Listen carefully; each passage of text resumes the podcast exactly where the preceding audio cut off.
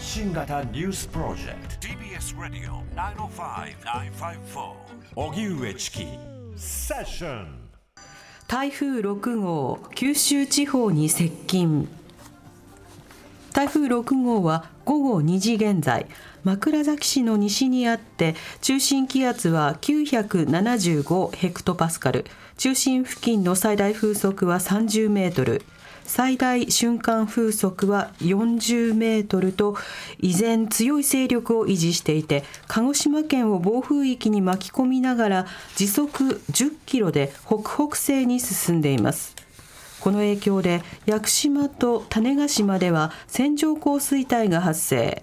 鹿児島県内では倒木や停電などの被害が出ていて九州新幹線や在来線は始発から運休するなど交通への影響も出ています。また台風本体から離れた四国や西日本東海の各地でも大雨になっているところがあり気象庁は土砂災害や低い土地の浸水に警戒を呼びかけています。一方台風7号は現在小笠原近海を西に進んでいて明日から12日土曜頃にかけて暴風域を伴いながら北上。週明けには関東地方など本州付近に接近する恐れがあります。それでは九州地方に接近中の台風6号について鹿児島の MBC 南日本放送の松崎陽子アナウンサーに現地の様子を伺いたいと思います、えー、松崎さんこんにちは。こんにちは。お願いします。お願いいたします。はい松崎さん今どちらにいらっしゃるんでしょうか？はい私は今 MBC のニュースフロアにいます、うん、はいあの各市町村に情報収集の電話をしたり、はい、あの鹿児島市に土砂災害警戒情報が出るなどしてアラームが響いたりとニュースフロアとても慌ただしくなっています。街の様子などはまずはどうでしょうか？はいい。今鹿児島市はですね朝からずっと雨が降り続いているんですけれども雨が窓を叩きつけるようなすごく強い雨でまた風も強くて室内にいてもゴーっと大きな風が音が聞こえたりだとか、窓が揺れてこうガタガタとなるほどの風で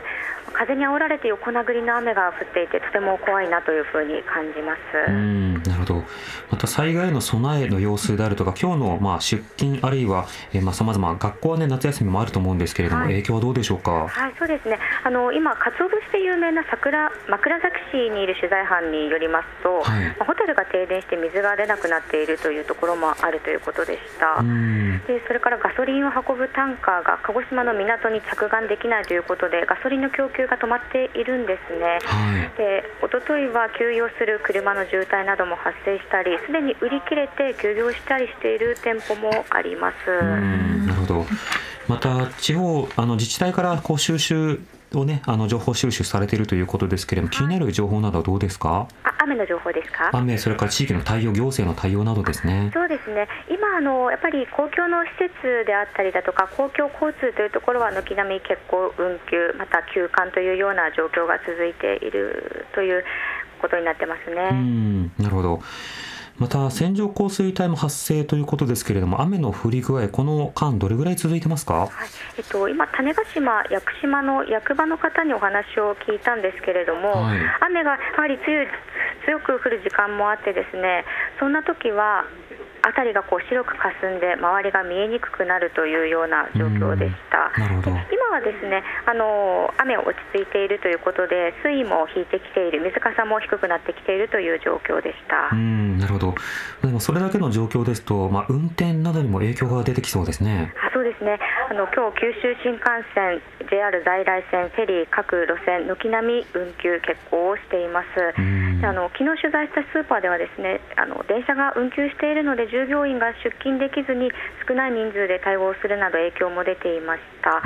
それからあの離島なんですけども、はい、食料品などを運ぶフェリーが先月31日からずっと欠航が続いていて、先月からですか？はい、1週間以上食料品や生活用品が届いていないと、とても困っている状況です。うん。そうした中での食料不足への対応というのは、今、どうなっているんですか？あちょっと私が、えー、今どういう状況なのかというところがやはりフェリーで運ぶということで、うん、あの海こう波が収まらないとなかなか難しいような状況なのかなと思うんですけれども、なるほど、はい、またそれだけの状況ですとやっぱりその出勤を控えるなど、まあ、企業もねあの社員に対する対応というのもこれ必要となってきますよね。そうですね。とあの私が今まだ企業の取材というところができていないんですけれども、はい、今日あの保育所などもですね、えー、あの休園になっているところもあるようで今日はあのお子さんを抱っこしながらあの出勤しているという方もいらっしゃいました、えー、なるほど子供預けられないからリモートでなどと行かないような方も当然いらっしゃるわけですよね。そうですよね仕事の内容によってはなかなかリモート難しい出勤せざるを得ないというような状況もあって大変だなというふうにも感じます。また今 MBC ではどういった情報にまあ注意警戒促してますか？はいはもう風や雨が強いですので外には出ないということですね、安全な場所で過ごしてほしいなと思います。ですでにですね風に煽られて転倒したり、物が飛んできて怪我をしたりした人も出ています。はい、で今回影響が長引くと言われている中で、風の強い範囲を抜けても油断せずに警戒を続けてほしいなと思います。またあの先ほど取材したホテルで、まあ、あの停電にそしてまあ水が使えないという話ありましたが広範囲でのインフラへの影響というのは今のところどうなんでしょうか？今ですねやはり停電というところですね午後2時時点で薩摩地方のおよそ1万2000戸で停電をしているという情報が出ています。うんなるほど。そうしますと当然いろいろな影響が出てくるので、まあ、あの代替できるものがどういったものなのかまた復旧の見通しなども含めてラジオなどで情報収集呼びかけたいですね。そうですね。ぜひあの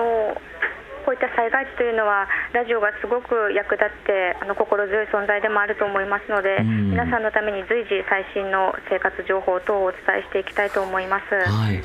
わかりました。松崎さんありがとうございました。はいありがとうございました。ありがとうございました MBC 南日本放送の松崎陽子アナウンサーにお話を聞きました、はい、では続いて気象予報士の石上沙織さんに今後の進路などを伺います。スタジオにお越しいただきました。よろしくお願いします。はいよろしくお願いいたします。まず現在の台風の勢力というのはいかがでしょうか？はい現在ですね中心気圧が975ヘクトパスカル最大風速30メートルで今海上を進んでいるんですね。でこの海上を進んでいるということは今の勢力をしばらく維持しながら進んでいるということなんですね、はい、こう陸上に上陸しますと勢力というのは弱まることが多いんですけれども、うん、海上というのは台風にとってはエネルギーをずっと補給したまま進むということになりますので、うんうん今の勢力がしばらく続きそうですね。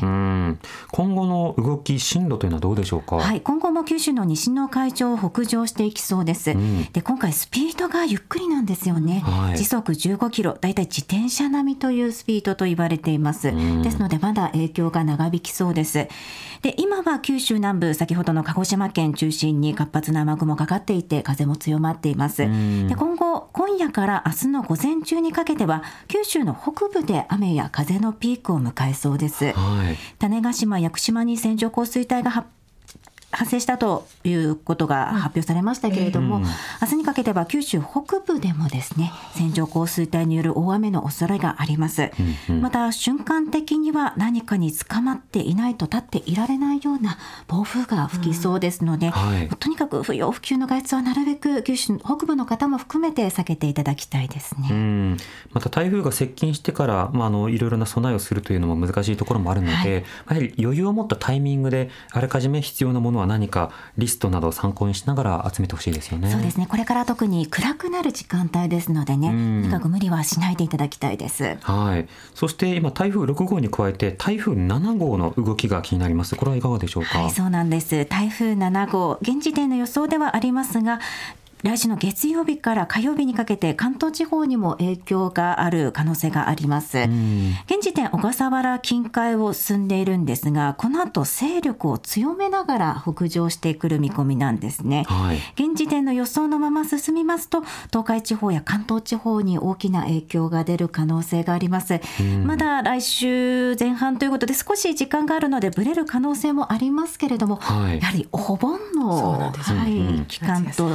移動動の時期とね。そうなんです、ね、はい、重なりますので、うん、もう出かけの方そうでない方も早め早めに情報を確認して備えもしていただきたいですね。うん、これ結構ゆっくりなんですか？7号も。そうです。7号もその日本の南の海上を割とゆっくりしたペースで進んでいきます。うん、その分やはりこう海上からのエネルギーがどんどん補給される形になって、それで勢力を強めるんですね。はい、はい、ですので非常に危ない台風だということは皆さんぜひ意識していただきたいですね。そうですね。そして6号までの動きのようにこううろちょろされるとまた影響も長引きますもんね。そうですね。はい。うん。そしてまあそれだけその直撃するということもあるんですが、暑さの今後などはどうでしょうか？そうですね。やはり台風の影響、台風っていうのは暖かく湿った空気の塊とも言えますので、うん、そういった暖かく湿った空気が流れ込んできますと当然暑くなりますね。まあ、特に日本の南海上に台風があるときはこう山を越えて日本海側で暑くなったりもしますし、あとはそう気温がそこまで高くなくても湿った空気がたくさん入ってくるということは湿気がとにかく多くなるんですよね。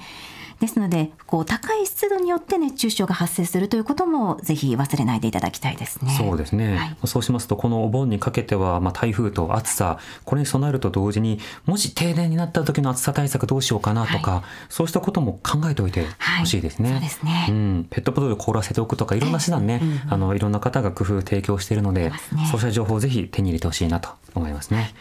石上さんありがとうございました。ありがとうございました。気象予報士の石上沙織さんでした。TBS Radio 荻上チキセッション TBS Radio 905-954